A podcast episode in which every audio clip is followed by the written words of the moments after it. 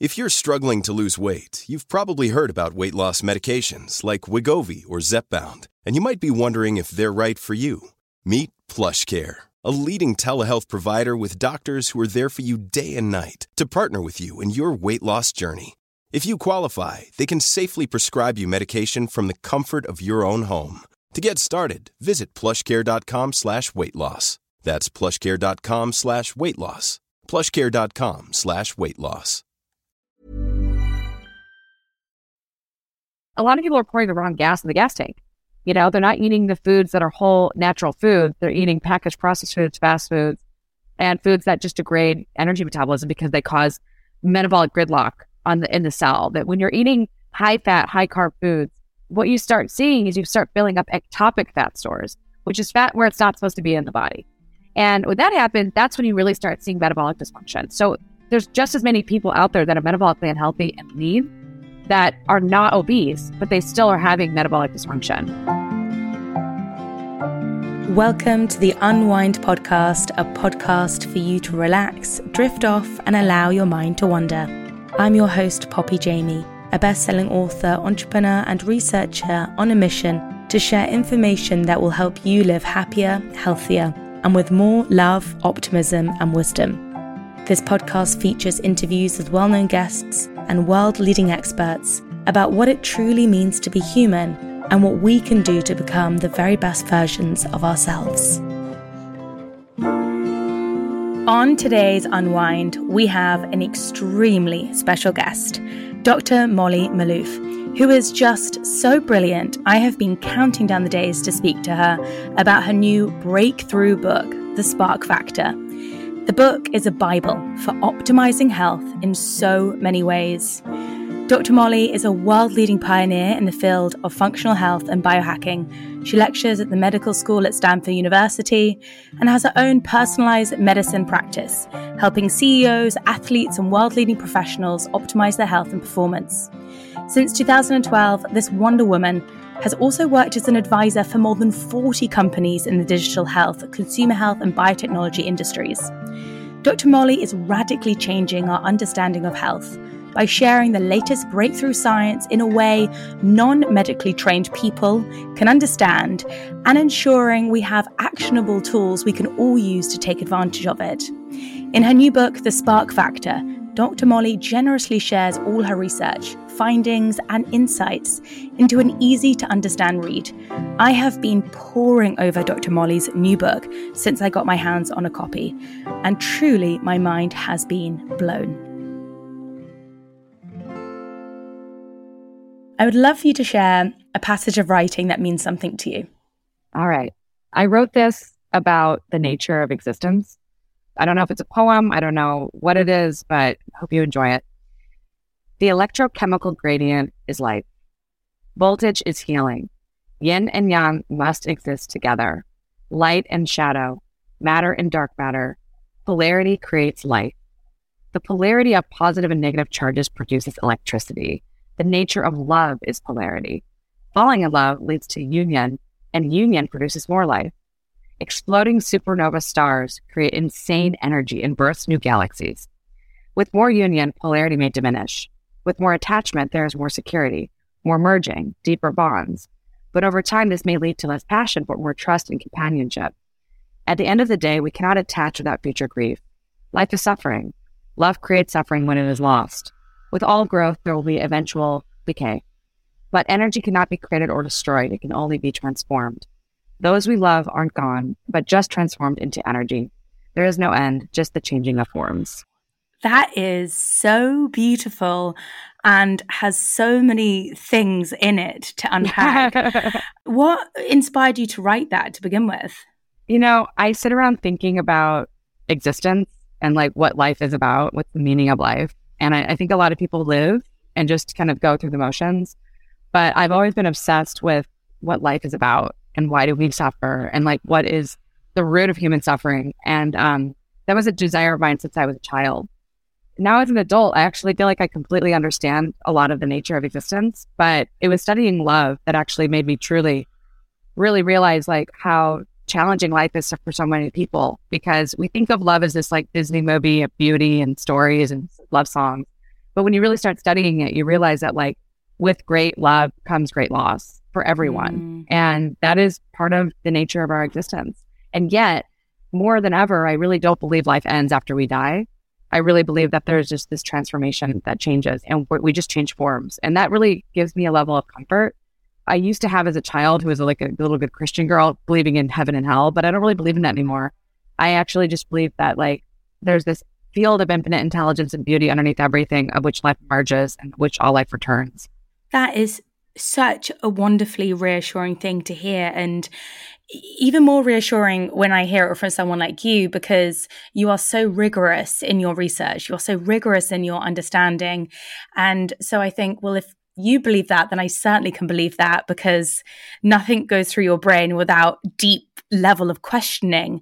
And I think this nicely brings us on to your book because correct me if I'm wrong, I feel like this book is an introduction to so many people who have been failed uh, by the medical system. And it's a gateway into re understanding your health in a new way. Yeah. I mean, what I realized in my medical practice and then just like practicing medicine and working in hospitals since I was a child, like I was ninth grade when I first started, I was like a just a teenager when I first started working in hospitals, was that the vast majority of what I was seeing was not complex diseases. It was really the same chronic conditions that were plaguing humanity, and they all had the same risk factors. And so for my entire adult medical career, I was just asking, like, why? Why is it that 80% of diseases are preventable?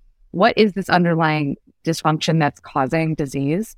And it led me to mitochondrial health. It led me to understanding energy and the physics of the cell, which, if you understand how energy works, you realize that, like, when your body is like the house of you, and when energy get, starts getting dysregulated, then essentially things start to break down just like a house that would get power cut to it by 50%.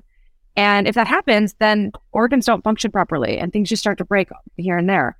And so mitochondrial dysfunction, I believe, and insulin resistance and metabolic dysfunction is actually under underneath a lot of chronic metabolic diseases like cancer, diabetes, heart disease, and dementia, as well as a lot of mental illness. And there's a great book by this guy, Christopher, Christopher Palmer is his name. He's a medical doctor out of Harvard, and he wrote this book, Brain Energy. And it's basically like the same thesis of book as mine. It's the same thesis. It's like a lot of mental illness is metabolic in nature. And the reason why our metabolisms break down and mental illness emerges is often because of stress and significant life stressors, of which, you know, if you look at the causes of a lot of the DSM diagnoses of mental illness, a lot of them are actually social injuries. So it, to me, understanding metabolism and understanding human connection and disconnection, that is what leads to a greater understanding of disease.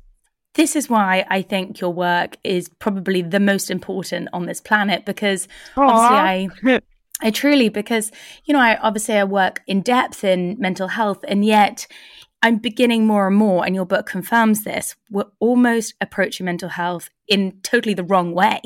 Your work and your book really demonstrates what going to the root can do and how transformational that can be. But I think that it would be great to kind of break down these concepts. So, can we just start from the basics? Why is our mitochondria important and how does this affect our body? And why is this related to this whole spark factor theory of yours? The mitochondria are the batteries of the cells, the capacitors of the cells, the power plants of the cells. They basically create and store charge. And they not only do that, but they also are involved with biosynthesis, which means when you're producing neurotransmitters, when you're producing sex hormones, stress hormones, when you're actually activating the immune response, all of that is mitochondrial mediated. And that means they're epigenetic regulators. What does that mean? That means that your genes are just the plans of the cell. But how those get expressed is determined by the signals that the body is sent and the mitochondria are integrating into chemical messengers, such as neurotransmitters and, and hormones. So arguably, they're like the general contractors of the cell. They're literally deciding like, what is your body going to do? Is it going to try to survive or is it going to try to reproduce or connect, right? Is it going to feel safe or is it going to feel unsafe? And if it feels unsafe, then basically it literally changes its metabolism to go into survival mode. And that's part of the reason why a lot of people struggle with weight loss. A lot of people struggle with metabolism issues because their mitochondria are under such chronic threat because of work stress, financial stress, environmental stress, that they can't actually function properly And because we live in these environments of massive food availability all the time and cheap processed food availability, most people reach to food that satiates these primitive drives of salt, sugar, and fat. And when that happens, you know, and you overconsume these foods, you start getting metabolic dysfunction. You start seeing a lot of disease emerge because people are feeding the fear that they have with food that is poisoning their bodies. Why would being under stress cause the mitochondria to not work as well? Well, it's not that they don't necessarily work as well, it's that they are literally taxed. Like you literally have to use energy to handle stress. So anybody who's experienced a significant emotional experience, like got in a fight with a loved one or like got yelled at by their boss at work or like got really bad news and got really emotional, you know that that feeling of just feeling drained after that stressful experience, it's like your body had to use energy. Emotion is just energy in motion, right? But lots of emotion is a lot of energy in motion and it's very draining to the nervous system and to the to the, to mitochondria. You just have to use the energy. It's like batteries. So think about yourself like in a video game. When you think about a video game character and they are like on a mission and like something bad happens to them on that mission, their energy levels go down until they die, right? And then they get new lives. But similarly, this happens to us on a cellular level. You know, stress drains the battery. Stress drains the battery. How would somebody be able to tell that perhaps their mitochondria is underperforming? I mean, a big one is I hate to say it, but how do you feel when you wake up in the morning and what do you look like in the mirror?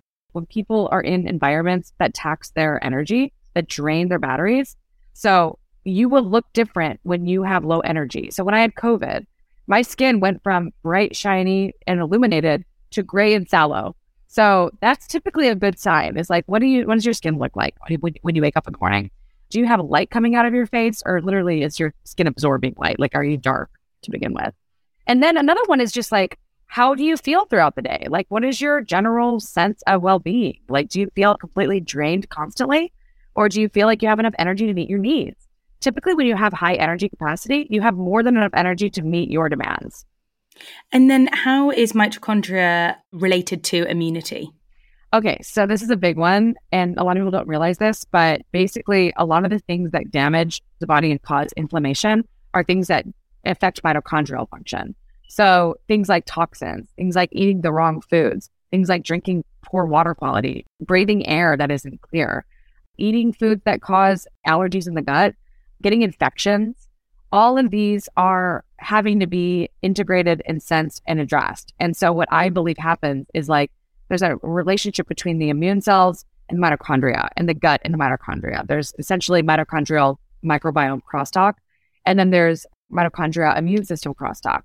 And so essentially what's happening is the body says, oh my God, there's something I need to react to. I need to address this. I'm going to mount the immune response. So the body starts activating immune cells and inflammation is literally basically your body saying, I need to defend myself against something that's damaging.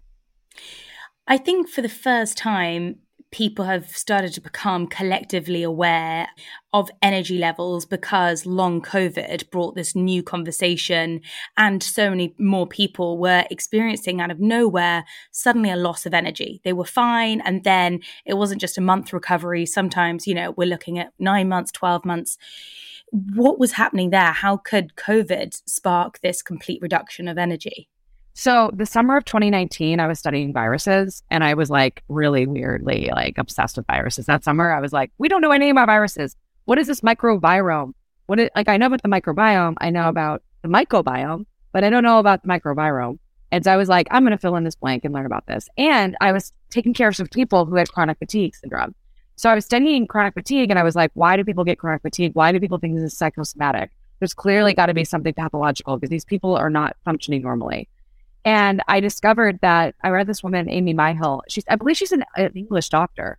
She wrote a book called Chronic Fatigue Syndrome. It's mitochondria, not hypochondria. And it's a great book and it's all about mitochondria. So I was like, whoa, how is it that Western medicine has missed this important facet of health, which is that myalgic encephalitis is the inflammatory result of infections that affects the body's you know energy systems. This is what chronic fatigue syndrome is what's causing this, right? And I was like, okay, so if you get infections and your immune system is already at a low activity level because you have less energy to begin with. So somebody who's running on low energy capacity gets this immune response that's not fully activated. when they get infections because they don't have enough energy to activate a full immune response. So it's kind of like having your alarm systems that are malfunctioning. And essentially, what's happening is infections can get inside the cell and they can hide from your immune system inside the cell. And so now you've got these viruses, and even some people get Lyme's disease or other intracellular infections that get inside the cell, they hide from the immune system, and they hijack your metabolic machinery and they drain your energy further, which breaks your body, literally breaks you. And this is why we see significant problems with chronic fatigue after COVID, because COVID is a very inflammatory virus.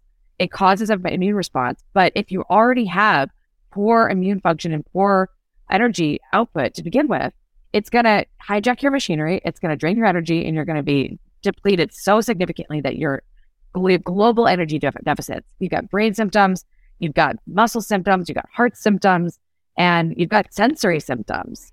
Wow. Keep in mind, I definitely did not put everything I would have liked to put in the book in the book because literally the last six months, I discovered a bunch of new treatments for these problems. Because I have clients that bring me all of what they're doing. And like one of my clients, he went to this clinic called Sanoviv and they did this fever therapy where they had his head cooled and his body's hyperthermic and literally burned off so many of these viral infections that he is like healing from chronic fatigue. I had no mm. idea this was a thing that was like available. And then I did NAD therapy after I got COVID, and it gave me the energy of like when I felt like I was in my 20s. So there's a lot of new stuff coming out that is very much on the edge of new science. Sounds crazy when you hear about it, but like it's working for people, which is really, really exciting and really hopeful. NAD therapy is something that is definitely having a lot of buzz around it. What actually is it, and why do you think it is clearly having results? So, NAD therapy, NAD is a cofactor in metabolism that helps essentially recharge the batteries of the cells more effectively. That's a simplified way of describing it. But basically, long story short, it's one of those things where like I didn't really believe in it. And then my friends were all doing it. And I was like, okay, one of my dear friends, Katrine, is this absolute legendary human, and she cured herself of cancer twice in Chernobyl. She, she was exposed to um, radiation poisoning as a child. And so I really go to her for a lot of my biohacking tips because she's always trying the new stuff. And so she introduced me to NAD and I did five days of it. And basically, you know, it feels really weird when you're getting it. But by the end of five days, I mean, she combines it with um, this therapy called NanoV, uh, which is like a structured water inhalation therapy. It's really interesting. And then PEMF therapy, which is pulse electromagnetic therapy. It's like a, a map that you lay on by the company Centropix. And both of these things together combined with the NAD and then these massive vitamin push you get at the end, you just feel like you're totally recharged. Like you feel like after five days, you're like, oh my God, what has happened? Like what is going on? And it's wild because like it's actually had a lasting effect on my heart rate variability had a lasting effect on my stress resilience. I think it's part of the reason why I've been able to get through this book launch so effectively because it like recharged me right after getting COVID after Burning Man. And I mm-hmm. was like, okay, I can handle the rest of this year. And there's a company called Ion Layer in America that my friend Anthony Gustin just founded.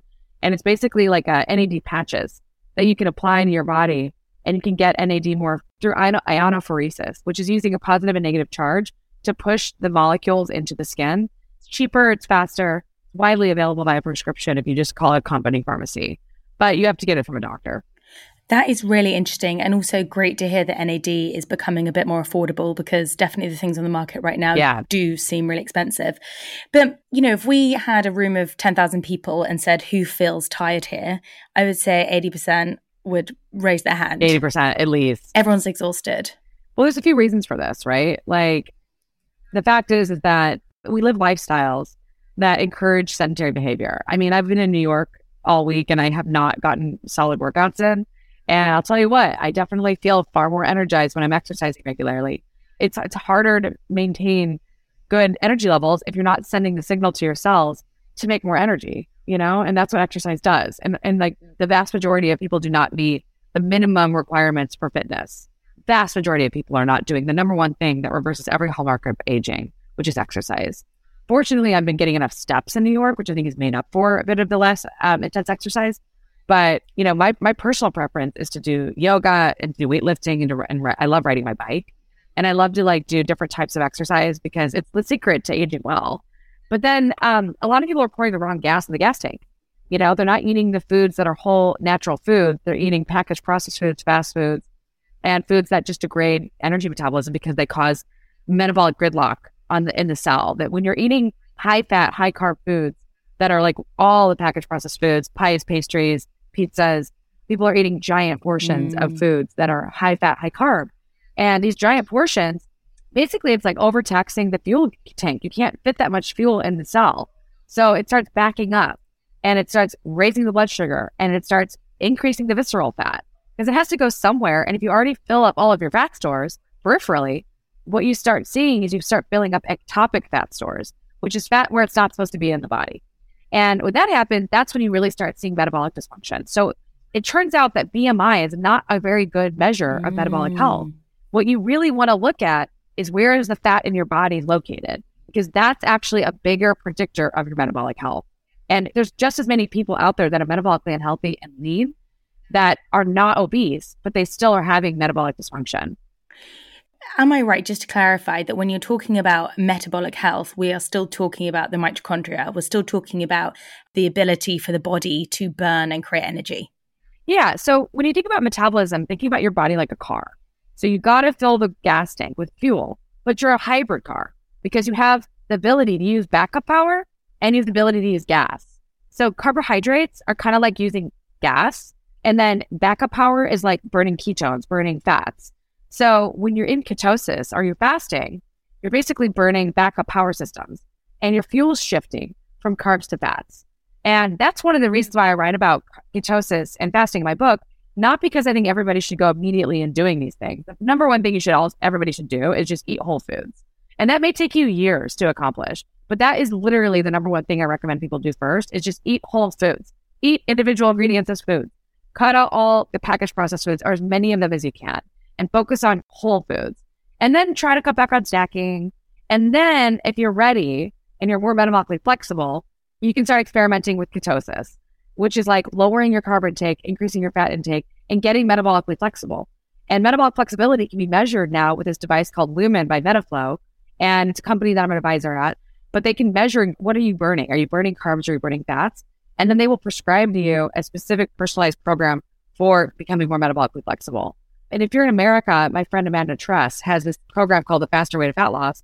Her entire program is about metabolic flexibility. It's about undulating your calories and doing carb cycling and not constantly eating high carb diets, which is causing a lot of problems for people. Just eating too many refined carbs and sugars. One thing that you really specify is this is not about eating less, becoming more metabolically flexible. And I would love to kind of hear why actually fasting can not be great for women in particular? So I was just on this TV show yesterday talking about fasting, and I think it's like so important that people know that fasting is not for everybody. It is not for you if you have eating disorders or a history of eating disorder. It is not for you if you're already metabolically healthy and super active and super fit and actually have low body fat and are working out regularly. Like you don't need to fast. You're already doing what fasting does. Exercise arguably is better for you than fasting and has a lot of the same benefits as fasting. But I do think that people who are not exercising, fasting is a substitute for exercise. If you are already ready and metabolically healthy enough to begin fasting. So typically the people who can do this are people who are already good at tapping into the natural fat stores. If you aren't, I would recommend starting with getting fat adapted, starting with ketosis, starting with starting with flipping the metabolic switch before you even think about fasting. But also for women who are going through menopause, it's a great tool in the toolbox because as our estrogen levels decline, our insulin sensitivity goes down. So it's a great tool for people who are going into menopause or perimenopause, for just maintaining your weight. But I wouldn't recommend it if you're under eating. Like, I really think that fasting is useful, but again, like you still want to get enough calories throughout the day because you don't want to be trying to under eat and then also fast because then you, what you're going to do is just end up with thyroid dysfunction or a significant cortisol release because your body's going to be under a lot of stress. So other people that it might help are people with digestive issues, people with small intestinal bacterial overgrowth, people with inflammatory bowel diseases. I've seen fasting actually help people go into remission from Crohn's disease. Does it help everybody? No. But is it a tool for people who have prediabetes and diabetes and polycystic ovarian disorder? Absolutely. Like it's actually best for people with insulin resistance. But again, I have a whole sequence in my book of how to start fasting. And it doesn't begin with fasting. It begins with whole foods, cutting back on snacking, getting metabolically flexible through becoming fat adapted, and then attempting more intermittent fasting slowly. not overnight going into prolonged three day fast. What is the connection between thyroid dysfunction and fasting? Like, why would fasting perhaps lead to that? So, my theory here is that women have a biological imperative to not only reproduce, but to keep the tribe alive, to keep children alive.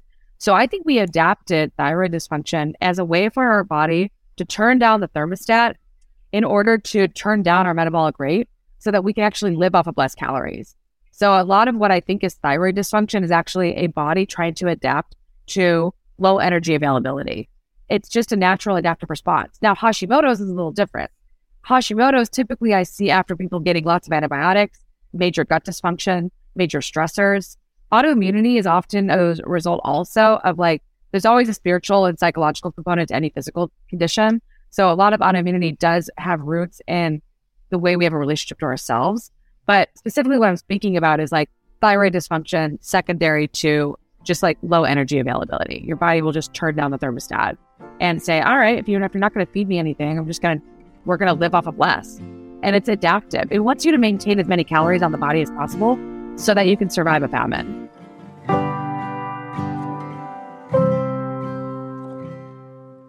Dropping in to tell you about a company who is improving the way we walk, Vivo Barefoot. Vivo Barefoot are on a mission to create regenerative footwear that brings you closer to nature and your natural potential. Humans have evolved for over millions of years to essentially walk, move, and run barefoot. But modern cushioned shoes have impacted foot function and are now contributing to a movement focused health crisis in the process. That's why Vivo Barefoot's footwear is designed to be wide, thin, flexible, and as close to barefoot as possible. They promote your foot's natural strength and movement. And I can definitely say from my own experience that feeling the ground beneath your feet really connects you to the world around you. I find it grounding, relaxing, especially after a day chained to emails at my desk. They are almost like therapeutic shoes.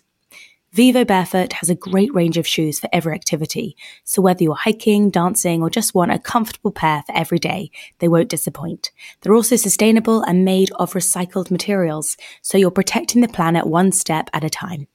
Vivo Barefoot are offering a 100 day free trial on their footwear, and you can purchase yours today with an exclusive 15% off for our listeners when you visit www.vivobarefoot.com slash unwind. The link will be in the show notes. Many of us are in those cold winter months, and my latest secret to unwind and relax is Stoov. Stoov is the company that creates the best heated chair covers and cordless heated cushions to keep you warm and cozy sustainably with infrared heated technology. Stoov is like a warm hug and it not only warms you up, it's environmentally friendly and saves you money. It's quite genius if I'm being honest. I've noticed that using my Stoov is far more efficient form of heating as it warms just me, making sure I'm always snug and comfortable instead of needing to heat my whole room, meaning I can turn my thermostat down those extra few degrees. Even as I chat to you right now, I'm cuddled up with my Stoov fluffy infrared blanket. So if you're interested in cozying up this cold season with a warm Stoov, just head to their website, uk.stoov.com, and I'll put that in the show notes to see everything they have on offer. They have plenty of different colors and fabrics to suit your style. Also, very excitingly, I have 10% offer for you. Simply enter the code UNWIND at checkout. It's the perfect reason to unwind during this cold season. Chapter seven, you dive into blood sugar and you open with this quote, which really blew my mind. So I want to share this. In 2012, about 56 million people died. 620,000 died due to human violence. 1.5 million died of diabetes. Sugar is now more dangerous than gunpowder. I mean, that is just phenomenal that sugar is killing more people than wars. And our attention is so much more on wars than on sugar. So let's just unpack that. I'm not going to say people should just completely eliminate all sugar all the time because, like, we have to be humans. When I'm, I'm, yeah. I'm having a birthday, I'm probably going to eat dessert today. It's my birthday. but the problem is that there's literally so many people who are having a birthday every day and eating cake every day, and they're feeding their emotions with food. And as a result of that, and being sent all these messages that you should eat all of this hyper palatable hyper processed, refined carbohydrate and sugar laden food, that's damaging metabolism. It's just causing metabolic dysfunction and it's contributing to diabetes and it's also contributing to all sorts of conditions like cancer and dementia. So like to me, sugar is really dangerous. I the first, one of the one of the things I recommend people do if they do have issues with sugar is try it for a month. Just go off of sugar for a month. It's really hard, but it's a really good practice. And, and there's a lot of people who do like dry January, but you can also do the same thing where you just take January and you just don't eat sugar for a month and you just see how your body responds. Do you have any hacks to help people reduce sugar? Because I know if I totally took out sugar, I actually probably would crash in many parts of the day. Yeah, you definitely need to have a game plan. So, first and foremost, make sure that you know that you're allowed to eat fruit. You can eat fruit. The fruit has no evidence that it's linked to diabetes whatsoever. But I wouldn't drink a lot of juice. But definitely like have carbohydrates around. Like you're going to crave them. But also make sure to choose if you can the lower glycemic fruits because they're going to be less likely to spike your blood sugar. But then I would also recommend, you know, I do monk fruit sweetener. Um, I like the Lakanto drops. I also like the sweetener called Keftenbeh. And I do non-nutritive sweeteners. I do a little bit of stevia, but I try not to overdo them. But I do think that they are a good crutch for a month where you're not drinking, not eating sugar. Like having sugar substitutes during that month is going to make a big difference in your ability to handle the stress of going off of sugar. The thing is, you don't want to overconsume the sugar substitutes either because you're just going to end up causing mm-hmm. SIBO. So don't overdo the sugar alcohols. You're going to end up with gas. Don't overdo the erythritol because it may end up causing dysbiosis. But have those non-nutritive sweeter, sweeteners around so that you can get that taste because you're going to crave it. But you also, cutting out sugar may cut out a significant amount of calories. So if you're not trying to lose weight, make sure that you have healthy carbs around that you can consume that make you feel good when you eat them. I like like Nordic flatbreads, you know, like mm. they're made of like sunflower seeds and flax and oat bran and like they're low carb, high fiber. And then I, I definitely like made the mistake of eating too many gluten free foods when I first started switching out from eating wheat because I don't tolerate wheat. And a lot of gluten free foods are just going to be high refined carbohydrates. So you really want to look at what's the total amount of carbohydrate in the food and what's the total amount of fiber in the food. And personally, like I try not to eat things with more than like 10 to 15 net carbs if they are like a refined carbohydrate product. And making sure you time your foods, eat your foods in the right order. Your vegetables first, your protein second, your carbs last. Um, that's going to make it make a difference as well as keeping your blood sugar really steady. And then I do recommend a little bit more protein than the average doctor. I like to eat 1.6 grams per kilogram. It's a lot harder to eat than you realize, but that's what I do when I'm working out consistently. If you don't work out consistently, 1.2 grams per kilogram will probably suffice. But you do want to get enough protein to satiate you. That's one of the secrets to dealing with the cravings is making sure that you have satiety. If we are able to balance our blood sugar levels, what and how does this then influence mental health and energetic health? Oh my God, so many things. So, first of all, it'll make your skin start to get really clear and bright. Like, that's one of the number one things you see is you see less acne, you see less wrinkles, you see more light coming from your skin because you're not glycating that's th- those proteins and causing that dullness and wrinkling. Typically, if you get um, your blood sugar more stabilized, you know everything just seems to grow more effectively. So your your hair will grow more effectively. You're going to see your your nails grow more effectively. Typically, that's what happens when you're not constantly stressing the body out by getting these massive glycemic disturbances. Your energy levels and your mood and your your focus should be more consistent throughout the day with stabilized blood sugar. This is why I do recommend a blood sugar monitor for all my clients because I want them to see what does it look like when your blood sugar is stable. It looks like you have a very smooth curve. Ideally, I try not to see your blood sugar go above 120 milligrams per deciliter after meals. That's pretty much optimal. Some people aim for 110. I think it's a little too strict for some people. So I do like try to aim for 120 or less. But you also see weight stabilization. It's very simple for people to keep a stable weight if their blood sugar is stable throughout the day. And then on top of that, you know, it's great for fertility. You know, just getting better blood sugar is better for fertility and virility. That's a, a big thing that people are trying to optimize for. But the bigger ones are things like, you know, less disease long term down the line. You're not damaging your blood vessels. You're not going to see as much hypertension. You're not going to see as many problems with diabetes and prediabetes, which are down the line it sounds almost like a no brainer for us all to kind of engage in this in some way, shape, or form. Yeah. Another point that you explain in the book is around leaky gut. And I know that for some people, this will be a new term. So, what do we need to know about leaky gut and how is this associated with our ability to have energy or not? Okay, so when you are eating food and you start chewing it in the mouth and you're breathing in oxygen and you're swallowing this food and it gets into your stomach and it starts starts getting degraded by hydrochloric acid, you know, it starts getting massaged and it goes into your small intestine, then you start releasing all these enzymes. You're sequentially breaking down the food until it becomes a liquid. And that liquid gets mixed with all these enzymes and then it starts getting absorbed into these little teeny tiny fat droplets that get absorbed into the bloodstream and then they get taken into the cell. And the cell starts to metabolize the sugars and the fats and the mitochondria. And then essentially you're pulling off these electrons and you're literally creating this thing called the electron transport chain, which is powering a turbine and making an electrochemical gradient that's making a battery. Metabolism is actually kind of crazily complex. And it's taken me a long time to be like, oh, so that's how it works? Because it's like so complex. Even when I say it out loud, a lot of people are like, what's an electrochemical gradient? well, it's a difference between ions between two layers that's causing a polarity. And polarity is life, as I mentioned at the very beginning, right? So when you have problems with digestion, you're not getting all of these micronutrients absorbed that are necessary to power this metabolic machinery, these gears. And so what can happen is if you have not enough substrate, then metabolism isn't going to work properly, right? It's just not going to, it's not going to turn properly. This is why it's so important for people to realize that if you have leaky gut, what's happening is like food particles are getting absorbed into the tissues of the of the gut lining and they're literally the immune system is picking up on all these foods and saying i don't know what this is. I'm not supposed to be seeing this. And so it starts reacting to food as though it's foreign. And then you start mounting immune responses to foods and so you start getting food allergies. So this is a big reason why food allergies are actually a symptom of leaky gut more often than they are necessarily a problem with the food. So the wow. issue is you got to heal the, you got to heal the gut. Now certain food allergies like peanut allergies and like allergic reactions like anaphylaxis, that's like a full on your body's like literally reacting to the food as though it's like, you know, you're getting you're getting a major immune response.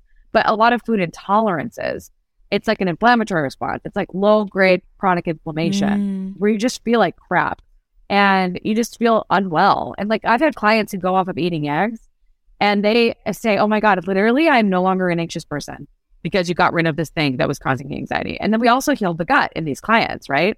So it's important for people to realize that there's a lot of things that can cause gut dysfunction. Just too much stress and not chewing your food properly, just not being relaxed when you eat can cause leaky gut. Eating the wrong foods can contribute to leaky gut.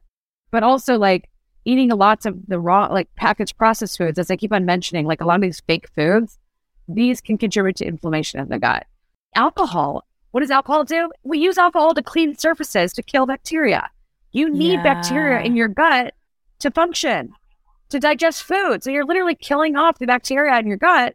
And then you're putting this very caustic material into the mucosa of the gut. It's going to cause leaky gut. Infections can cause leaky gut. So there's a lot of different causes of leaky gut.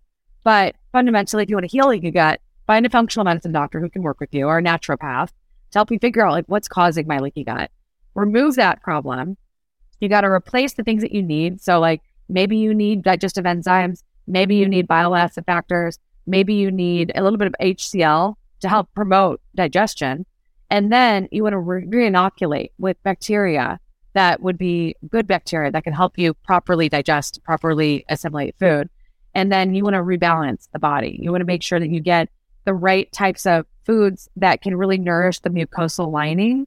So you want to re- repair the mucosa. So slippery elm, ion biome, fulvic acid, humic acids, turmeric, a lot of these like really nourishing herbs and products that can actually rebuild that mucosal layer. And then you want to rebalance your nervous system, make sure that you reduce your stress, make sure you heal your HPA mm. axis, make sure you really balance that stress response in the book, you really, in great detail, outline different natural supplements you can take for different ailments. I think there's definitely a lot of kind of misunderstanding around natural supplements because, of course, they're not like pharmaceutical medication where you take an aspirin, take an ibuprofen, and then suddenly it's blocked out pain. So, what's your advice for navigating supplements and also how long does a supplement take to work? So I like to test before I treat, but again, I listed a lot of stuff in the book because I think a lot of people don't have access to the lab that I use. But I genuinely believe that like if we all had access to micronutrient testing, hair minerals testing, gut testing, hormone testing, we would just have more data coming out of our bodies to actually guide these decisions. But most of what I will recommend to average human who comes to me and is like, hey, what supplement should I take? Is like, let's cover the most common nutrient deficiencies vitamin mm D, vitamin K1, vitamin K2, magnesium, and then B complex for those B vitamins to run metabolism and omega 3s. Like everybody needs these. And then certain minerals people also need, but hair minerals testing is like a hundred bucks. It's not, it's not expensive to do that. Basically, you know, your body needs not just macronutrients like proteins, fibers, and fats, but it needs micronutrients and phytonutrients to function properly. So I'm trying to always give people what their body needs. And I personally like to test before I treat, but generally speaking, you can benefit significantly from the most common nutrient deficiencies. And then typically I, I tell people to try it for a month and see how you feel. Now, there's also other supplements for sleep that I recommend to people, like, you know, theanine, GABA, glycine, you know, valerian root, things like calming herbs. But a lot of what I've learned about taking herbs and supplements, I've learned from naturopathic medicine and Chinese medicine and herbal medicine, not mainstream medicine. So mm. what I mm. practice is a very much like a derivative of a lot of different medicine that is like sort of about personalized precision medicine. It's like what's what does your body need? Really, really helpful. One thing you're very passionate about is improving the sexual spark. And this yeah. is a chapter everybody must read. What is reducing our libido and how do we improve it? Oh my God. Well, so many things are reducing our libido, mainly our stress. Because, like, when you're under significant stress, your body's like, well, I'm not trying to reproduce right now. Why am I thinking about sex? Because I need to survive this crazy world where mm-hmm. in America, like, we had two mass shootings last week. That's not sexy. That's deeply, deeply, deeply traumatizing for people. And so, to me, this is a big reason why we have a lot of sexual dysfunction in our country is like the amount of stress that we're under in this mm-hmm. modern world. It's not conducive to good sex. But another thing that makes sex problematic for a lot of people is they're not in touch with their desires. They're not in touch with what actually turns them on because they're not thinking about it, right? Like, not every woman is spontaneously aroused. A lot of women are responsibly aroused. So it takes time for them to have the sexual response to be cultivated. And we're not taught to how to cultivate arousal in our sex education. It's not even, we're not even educated about sex. So one of the things that I'm working on in my company, Adamo Bioscience, is we're working on creating a protocol that teaches people how to get in touch with their bodies and to become embodied with their sexuality and to become like in tune with their arousal and to actually start to learn how to create their own arousal in their bodies. So they don't have to expect their partner to be responsible for turning them on. They can turn themselves on, which is actually what I wanted to call this book, Turn Yourself On, like a light bulb. But my editors didn't like the title. And so they wanted it to be the spark factor. So I was like, okay. But the next book's Turn Yourself On. I absolutely love that. Turn yourself on. That's hilarious. Sleep, as we know, is critical for mitochondrial health, sex health, everything health. How do you wind down for bed? So lately, because I've been on a book tour, my sleep latency has been like two minutes. Like literally, I, I put my head on the pillow and I'm just asleep. So I'm arguably like a really good sleeper, and it's probably my saving grace for my health. Like, is the amount I sleep because it's just the one thing that I do best.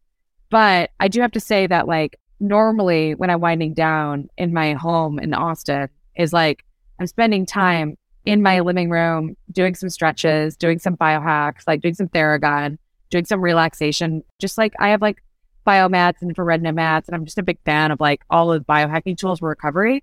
And then I'm really into like tonics and elixirs. So I make like relaxing tonics, like I'll make teas or I'll make, I love the company SuperFeast from Australia because they have some really good tonic herbs. So I love making like an elixir um, I've been trying this company Clevr Blends from America, and I love their stuff, but it's made of oat milk and it spikes my blood sugar if I have like the full serving.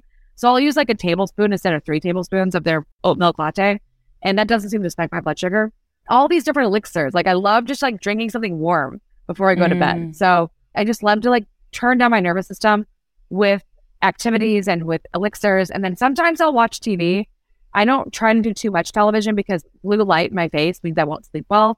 So I try to remember to wear the blue blockers if I'm going to watch like something.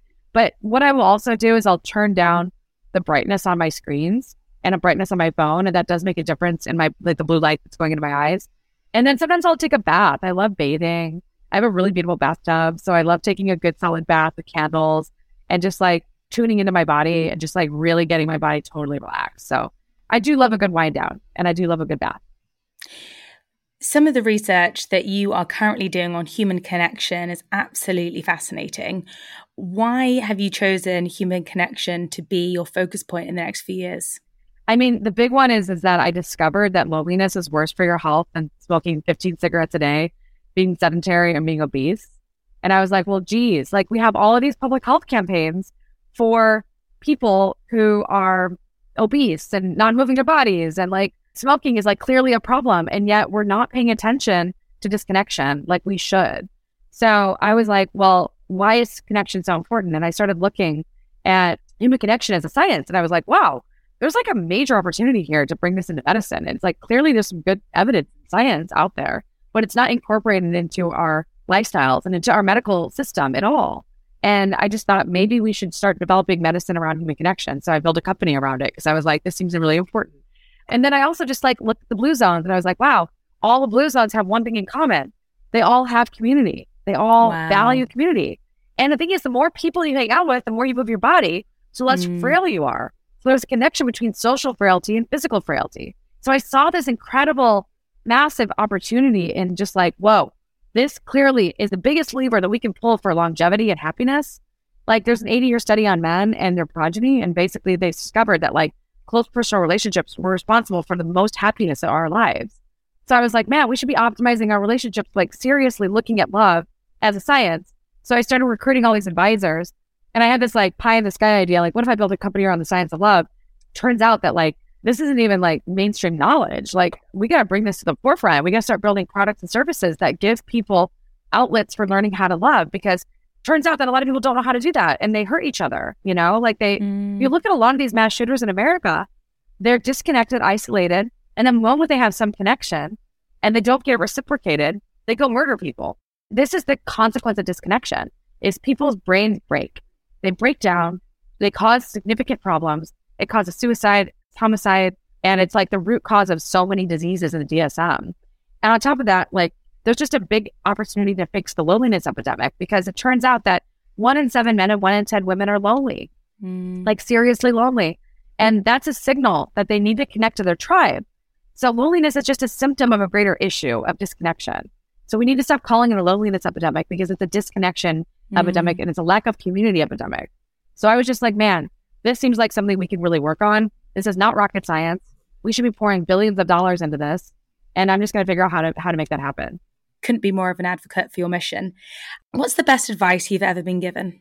Okay, so a long time ago, I made some really mm. ballsy decisions with my career that have only very recently started to, I would say, like truly pay off the way that I anticipated. It took about 10 years, but it was worth it.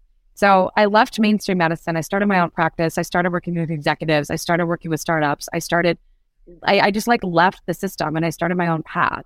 And it was like very much like, you'll never succeed. And I was like crying to one of my friends. What if I made a mistake? My mom called me a fool. What am I going to do with my life? And he's like, Molly, if you don't believe in yourself, nobody will. And I was like, pulled myself off the ground, wiped my tears, and I was like, all right, I'm going to get a job. And I literally like mm. got a mm. job right out of my residency, working for a company funded by Peter Thiel. I met all of his doctors. Some of them became my mentors, and I became a figure in Silicon Valley because I I just had to go out and I had to believe in myself because nobody at the time really knew who I was. My family and my community were like, "You just left your residency, and you left all your job security. What are you going to do?" And I did it. You know, I went out and I built a career for myself. One of the, the things I'm most proud of is like I don't know anybody like me. Like I don't know anybody in the world that's like doing what I'm doing the way I'm doing it. So it's really validating because I literally just got a bunch of messages in the last few days because I was just on television and my family was all messaging me, we're so proud of you. And it's like 10 years ago, they were not saying that, you know, like they were not at all saying that. So I feel very much like I've completed a hero's journey once already. And now I'm like starting a new one with this new, you know, vision of building, you know, human connection medicine. But I love adventure and life is just like an amazing adventure for me. Mm. And like, I don't know. I just feel really good about where I'm at in life. And it was really because I had a friend of mine who said, look, you don't believe in yourself, nobody will. Oh, Dr. Molly, you're amazing. That is such an inspirational note to finish on. Um, so, for anyone who's listening and wondering whether to take that decision, hopefully that will give you the nudge you need.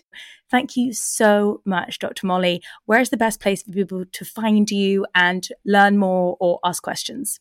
Yeah, um, find me on Instagram at drmolly.co at drmolly.co. My website is www.drmolly.co. And Instagram and LinkedIn and Twitter is at Molly Maloof MD. Amazing. And happy birthday. Thank you. What a pleasure to spend it with you. Yeah, it's been a pleasure. Thank you so much. Thank you so much for listening. And if you enjoyed today, please hit subscribe and leave a comment because this helps the podcast so much. I'd be endlessly grateful if you wouldn't mind doing so. My mental health book, Happy Not Perfect, is available to order now. The book teaches you how to be a flexible thinker, a skill that helps you navigate any challenge that might come your way, helps you manage emotions, and helps you thrive to be the bendiest version of yourself. Until next time, I love hearing from you, so do shoot me a message on Instagram, send me a DM with any of your thoughts. Stay safe and well.